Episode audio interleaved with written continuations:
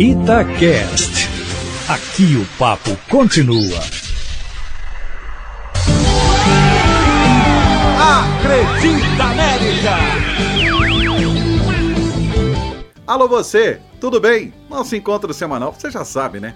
Toda semana a gente bate um papo sobre o América Futebol Clube, sobre o universo que envolve esse América Futebol Clube, que não é só o futebol. O América tem várias modalidades, por exemplo, inclusive já estão em ação aí nas competições. Já trouxemos aqui, falamos dessas modalidades, falamos do hockey sobre patins, onde o América tem o seu capitão, que inclusive é capitão da seleção alemã da modalidade. Falamos do voleibol, que está representando muito bem as cores do América, disputou a fase final do Campeonato Mineiro e iniciou a disputa da Superliga Masculina. Ano passado o América conseguiu chegar aos playoffs. A grande busca do América, assim, a grande meta do América, conseguiu. Falamos também do Coelhão Futsal, que inclusive vai disputar agora as finais do Campeonato Mineiro da modalidade. Breve vai disputar também torneios fora de Minas Gerais, o que é muito importante para o crescimento dessa modalidade dentro do estado e principalmente dentro do América. E hoje vamos falar de uma modalidade que ainda não voltou, porque essa tem algumas situações específicas. É uma modalidade que envolve, no mínimo, para se ter uma ideia, 50 jogadores em cada partida de cada equipe. E por isso mesmo, por conta da pandemia da Covid-19, a situação ainda não está definida. Estou falando do América Locomotiva, a equipe de futebol americano do América, que disputa as principais competições no estado e no país, e ela ainda não pôde voltar às suas atividades. E como eles estão enfrentando isso? Como não deixar cair a moral dos jogadores, fazer com que eles ainda mantenham aquela chama pela equipe e sem levar em conta que são quase dois anos de inatividade. Para falar sobre isso, nosso convidado, mais uma vez aqui dentro do Acredita América, é o Abraão Coelho. Ele é o CEO da equipe América Locomotiva de Futebol Americano. Primeiramente, prazer mais uma vez tê-lo aqui no nosso podcast, Abraão. Meu velho, eu já te falei isso várias vezes e eu gosto de reforçar. É, ter esse apoio ter você acompanhando a gente é muito legal. O que precisa hoje ainda é poder é a gente poder falar do trabalho que vem sendo feito, do que é futebol americano no Brasil, do projeto que é o América Locomotiva e atrair novos ouvidos e novos olhares. Então eu agradeço mais uma vez a oportunidade. Vocês estão completando o quê? Já completou dois anos de completa assim, inatividade em termos de competições, de uma virada de cabeça para baixo, assim, todo o planejamento, todo o calendário? Se você for pensar bem, são quase dois anos sim. É, a gente suspendeu as atividades em março do ano passado, né? Então, de atividades, a gente está aí o que? Há um ano e meio, praticamente.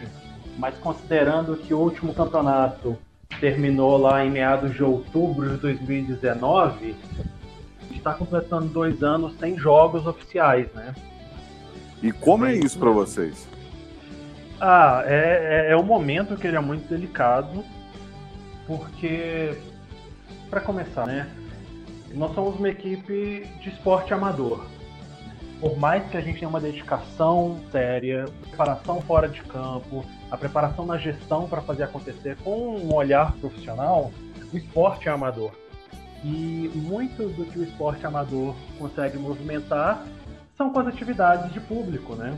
É, é o jogo que traz a torcida, é o jogador que leva o primo pro time de base, que traz um amigo da escola, enfim, toda a movimentação ela depende muito desse contato físico, de estar próximo presencialmente. E os campeonatos e os jogos são, no fim das contas, uma das melhores entregas que a gente tem. O que o futebol americano bate muito na tecla no Brasil é justamente o aspecto de evento que a gente traz para os nossos jogos, né? A interação com a torcida, evento para a família toda. E quando a gente perde isso, parte do que a gente tem para oferecer fica reduzido também e a gente tem que se reinventar em outras formas, né? É, é complicado, mas graças a Deus a gente tem conseguido desenvolver alguma atividade, manter um engajamento internamente com os atletas e se preparar para um retorno aí ainda esse ano, se tudo correr bem conforme o planejamento. E aí vem a pergunta: como foi feita e está sendo feita essa adequação de treinamentos, até mesmo do lado psicológico, de não deixar é, cair o desânimo, porque, como você muito bem frisou, é um esporte amador, de apaixonados, mas de um tempo de inatividade assim inimaginável para qualquer um. Com certeza. É, a gente, desde o período inicial, a gente fez um planejamento de treinos remotos, online, e, e funcionou bem por um tempo. Depois de um tempo, eu acho que todos nós, independente do setor, sobrecarregados, estafados até com essa questão desse contato virtual. Então a gente abriu um intervalo e agora a gente retoma já com um horizonte de retorno presencial, mas isso deu uma flexibilização para a gente, né, para poder não perder esse vínculo com o jogador, mas ao mesmo tempo preservar a integridade de todo mundo. Eu acompanhei, inclusive, algumas ações como campeonatos virtuais para poder mexer um pouco com a galera e não deixar perder o ânimo, né? Inclusive, é... a gente fez agora há pouco uma nova edição do nosso campeonato interno, para que desse campeonato interno saísse representante para o torneio estadual, que vai acontecer esse ano novamente, né? Foram essas estratégias, né, de, de poder trazer e continuar motivando e engajando o nosso associado. Vocês acompanhando muito de perto é, o Super Bowl, vocês acompanhando e cada um torcendo para o seu time também foi uma forma de fazer com que esse espírito não dê uma baixada, de que a galera fique ligada? É, com certeza. Eu acho que a gente sente muita falta do convívio. Né? O, o, a gente usa o esporte como uma ferramenta de socialização, uma ferramenta de construção social. E os jogos sempre fizeram parte disso. A gente poder sair para assistir junto, terminar um treino e assistir, às vezes até um jogo de futebol logo em seguida mesmo, mas ter o convívio quase que familiar com os companheiros de time. Então, uma forma que a gente tem de manter isso é trazer mais jogos da NFL college para perto. Que muitas vezes a gente tinha que, não, cada um vai para um canto, assiste num domingo, em casa, outro assiste no bar com os amigos. Então a gente tentou movimentar um pouco nesse sentido, né? Vamos trazer o time todo para assistir junto numa transmissão, com um dos treinadores comentando, por exemplo. Foi uma das tentativas que a gente teve para manter aceso assim aquele fôlego e, e, de fato continuar pensando no esporte. Por ser um esporte amador, todo mundo faz coisa fora do treino, né? E a gente sempre bate muito nessa tecla. O, o esporte de rendimento, ele não acontece só dentro de campo, ele não acontece só no jogo. Quando a gente está fora, na hora que você tem ali a sua pausa de 15 minutinhos e aí você assiste uma revisão de lances, teve que meio que ampliar os esforços nesse sentido, né? Vamos manter o futebol americano em mente, vamos manter o planejamento em mente, tá? Reforçar cada vez mais, estudar o que a gente pode a mais.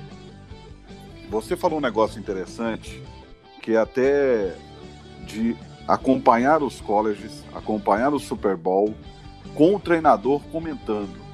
Uhum. É, isso de uma forma mais clara foi uma estratégia montada até mesmo para que algumas jogadas possam ficar fixadas, alguma situação que acontece no jogo às vezes pode até passar desapercebida pelo jogador. A partir de agora também ela dá uma fixada maior?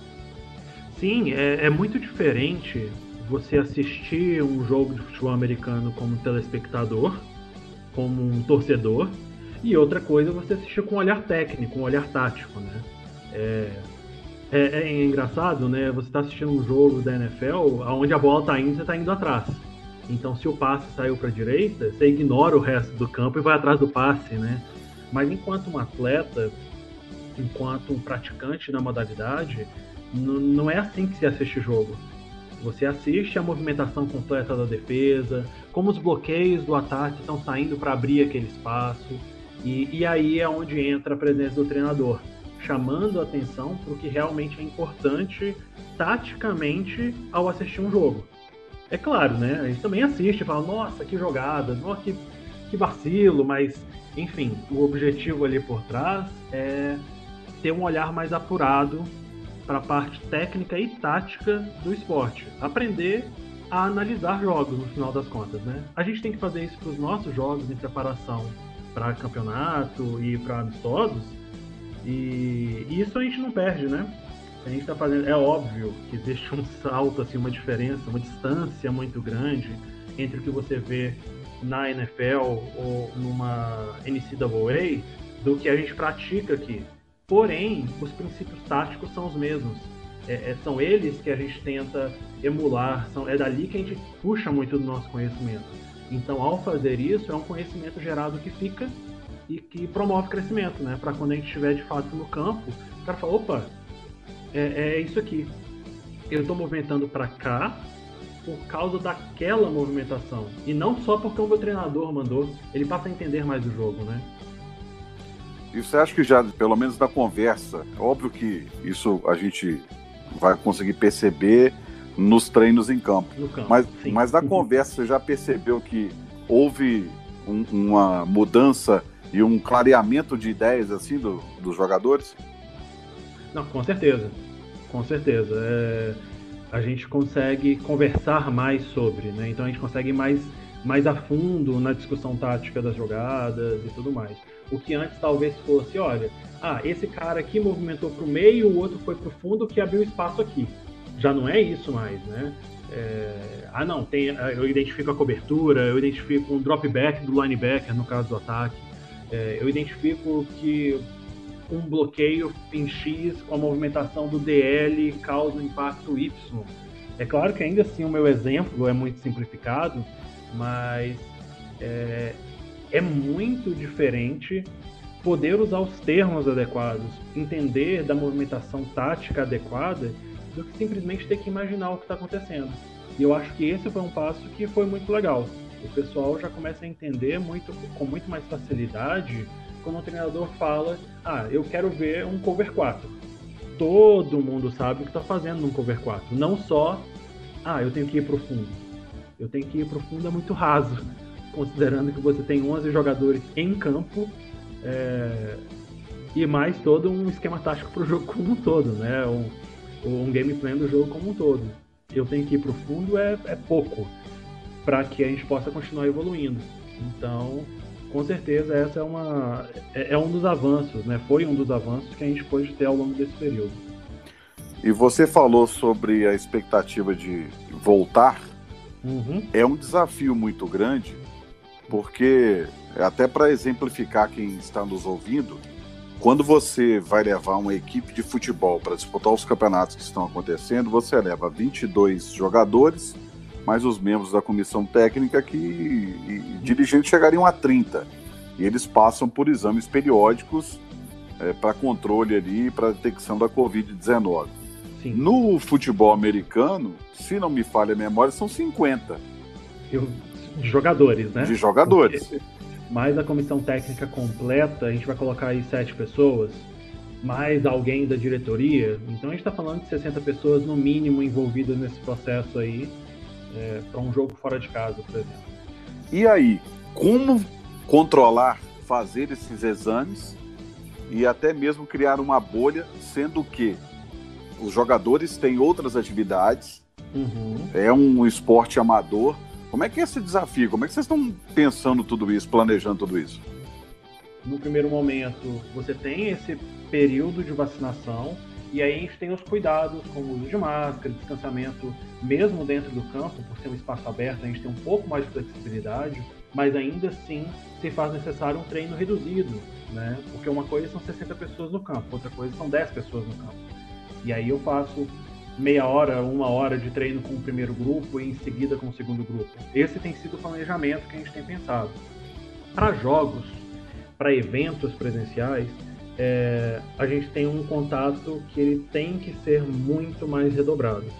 É, em termos de deslocamento, ao invés de ter os meus 50 jogadores dentro de um campo ao ar livre, eu teria 50 jogadores dentro de um ônibus fechado para fazer o deslocamento. Lá eu chego em contato com uma outra equipe, que aí eu não sei quais são os cuidados, quais são as condições e como eles treinam. Para jogos oficiais, eu acho que é algo que a gente vai demorar um pouquinho para ver. Ainda vão alguns meses aí, talvez com alguma sorte dezembro, talvez, janeiro. Vai depender muito das condições da organização do evento, né? que é algo que está um pouquinho fora do nosso controle. É, com os indicadores aqui em BH se sustentando, a gente já tem condições de voltar a ter alguns treinos presenciais. Competição, você acredita tipo o quê? ano que vem. Ano é... que vem, mas seria o quê? Sendo bem otimista, final do primeiro semestre do ano que vem? Sendo muito otimista, muito otimista, opinião mais pessoal minha e não por causa de planejamento, né? Eu acho que muito, muito, muito otimista no primeiro semestre. Eu acho que é bem razoável pensar que em julho a gente vai retomar atividade de torneios, tá? Bem razoável mesmo, considerando o que a gente tem visto em termos de, de vacinação e de cuidado em relação ao planejamento. E a gente tem recebido esses planejamentos, né? Teve reunião da Federação Mineira falando sobre o campeonato de flag, campeonato de futebol americano, é, e começando a planejar. Se tudo continuar caminhando, a gente consegue executar. Se o nosso contexto mudar, a gente não, não, não consegue executar porque, enfim, é fora do nosso controle. Mas eu acredito que para o segundo semestre é, é bastante razoável que a gente vai poder retomar sim, que as equipes já vão poder estar treinando quase que completas ou com bastante tranquilidade no primeiro semestre, é, com o roster completo e de fato fazendo uma preparação para torneios. Pelo menos é a nossa torcida, né? É, a gente planeja e torce planeja para fazer tudo dentro do possível e torce para que a gente continue tendo uma evolução é, de uma maneira mais ampla para executar esse planejamento. E dentro desse planejamento, como não é, deixar a ansiedade tomar conta, principalmente daqueles mais novos que sim, devem estar loucos assim para voltar às atividades? É, é, parece simples, mas o que a gente pode falar é de muita conversa. Parece que é, é, é, pouco, né? Mas a verdade é ter esse acompanhamento mais próximo, né? Da gente poder conversar, da gente poder trocar ideia. Muita gente já tem condições de fazer um treino em academia desde que foi liberado, né? Então tá acompanhando esse treino na academia, tá mandando orientação. Então muitos atletas mandam um vídeo dos treinos, né? Para que a gente possa dar feedback para eles. É... Fazer os nossos treinos de uma maneira remota, virtual, né? E, e já começar a resgatar jogos do nosso FABR, jogos e vídeos no, da nossa equipe para a gente poder fazer análises específicas e, e aí estar presente. O que a gente pode estar próximo nesse momento para dar uma segurada na ansiedade, porque hoje, se eu falasse hoje, gente, vamos treinar todo mundo no campo, é, o pessoal vai, porque é claro, né? A gente sempre tem essa preocupação, mas a, a, a vontade de estar junto é muito grande. Então cabe a nós, enquanto responsáveis pela equipe, enquanto diretoria, também tentar frear um pouquinho e administrar essa ansiedade de outra forma, porque o que é mais importante nesse momento é a gente poder voltar com segurança, né? Não adianta nada a gente poder antecipar um retorno e aí é, poxa, a gente vai lá e acaba que um jogador nosso fica doente, contrai o vírus, e aí depois a gente suspende tudo de novo, porque, poxa, eu acabei de promover um encontro para 50 pessoas. Então não pode ser de qualquer maneira, tem que ser com muito cuidado, muito planejamento e muita responsabilidade mesmo. Você já parou assim para analisar quanto tempo foi perdido por conta dessa situação toda da pandemia? O que, que atrasou no planejamento, o que, que atrasou os planos de crescimento uhum. do América Locomotiva. Você já chegou a, a, parar ou ainda não? Não no sentido de quantificar, mas é, essa tem sido uma preocupação muito grande para a gente. Né? É, no início de 2019, não, 2020, perdão, a gente fez uma seletiva e a gente encontrou muito potencial. A gente encontrou muitos interessados ali que eram uma promessa de se tornar atleta, talvez até mesmo na temporada de 2020 ainda, né? E com essa paralisação, onde estão, né? É, é, por mais que a gente mantenha próximo, estão em comunicação com o time e a gente mantenha atualizado, esse vínculo ainda está em fase inicial. Eu tô parado há um ano e meio, dois anos do time. Eu não vou a lugar nenhum. Eu tenho uma história de quase 17 anos no locomotiva. Mas quem acabou de passar numa seletiva e nunca nem entrou em campo para o primeiro treino? É um resgate, né? Então isso com certeza é, dá, dá uma segurada naquele fôlego, né? naquele embalo que a gente estava de crescimento, de desenvolvimento. E o nosso planejamento, que num momento era de sair de 160, 160 pessoas envolvidas para 200, hoje é um trabalho de retenção e de resgate para que a gente possa manter esse número e não necessariamente ampliar de uma maneira imediata. Ah, e sem falar, claro, de campeonato, né? A gente tinha um campeonato nacional que estava cada vez maior, cada vez mais organizado. O nosso campeonato estadual aqui trouxe bons resultados para o esporte aqui em Minas é, nesses últimos anos. E tudo isso, querendo ou não, está em pausa, está em suspenso. É, tem muito trabalho sendo feito, muita coisa acontecendo nos bastidores, mas para fora, para o público, para o olhar do outro, isso ainda está aparentemente suspenso. E o nosso trabalho é conseguir voltar e voltar com velocidade para atrair o nosso torcedor de volta, atrair os apoiadores de volta, atrair mais atletas, enfim, retomar aquele ritmo de crescimento que a gente vinha experimentando. De certa forma, tirando o fato de que já tem os atletas que estão engajados, que vestem realmente a camisa, é quase que um sair do zero em outras áreas. Sim, né? sim. sim. É, a, a, gente toma muito cuidado ao dizer isso, porque não é sair do zero, né? Tem muito do que foi criado ao longo desses anos, é, mais de uma década, né? Que permanece, né? A expertise, o, o saber fazer, isso tudo não se perde é, completamente, perde-se muito pouco. Porém, é como se começasse do zero, uma vez que a minha preocupação antes era garantir uma frequência de treino de 90%, por exemplo. Hoje, a preocupação é que todo mundo retome, porque como a gente já falou, tem trabalho, tem família, então aquele horário que antes era dedicado ao time, ao treino na academia para o treino específico, ao treino com o grupo presencial, hoje ele foi sendo ocupado com outras atividades. Então, a gente retoma como é que funciona, né? É, às vezes ele vai, vai deixar de ter a reunião de família que agora acontece no final de semana, depois de todo esse tempo. Às vezes foi o meu caso, né? Eu, eu comecei uma pós-graduação e terminei uma pós-graduação nesse período de, de, de pandemia.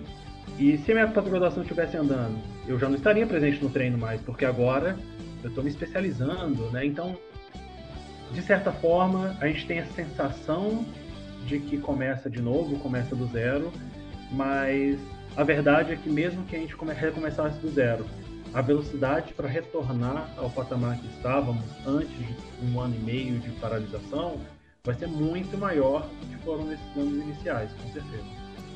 Meu caro Abraão, obrigado demais pela sua participação mais uma vez, para a gente mostrar como é difícil a vida do atleta amador que realmente veste a camisa, principalmente num esporte que está crescendo muito no Brasil e teve essa paralisação e a gente saber como andam as coisas com a América Locomotiva. Valeu demais. Eu agradeço mais uma vez e, e é isso. Assim, é, às vezes a gente tem um cuidado muito grande para falar de esporte amador, porque a gente associa com o de qualquer jeito, não profissional. Mas eu acho que aqui a gente tem resgatado o sentido original do amador, que é por amor, né? A gente faz isso por amor ao esporte, por amor ao futebol americano. Então, é isso que faz com que a gente encare com uma seriedade muito grande, ainda que os jogadores não sejam profissionais, ainda que toda a gestão não seja profissional.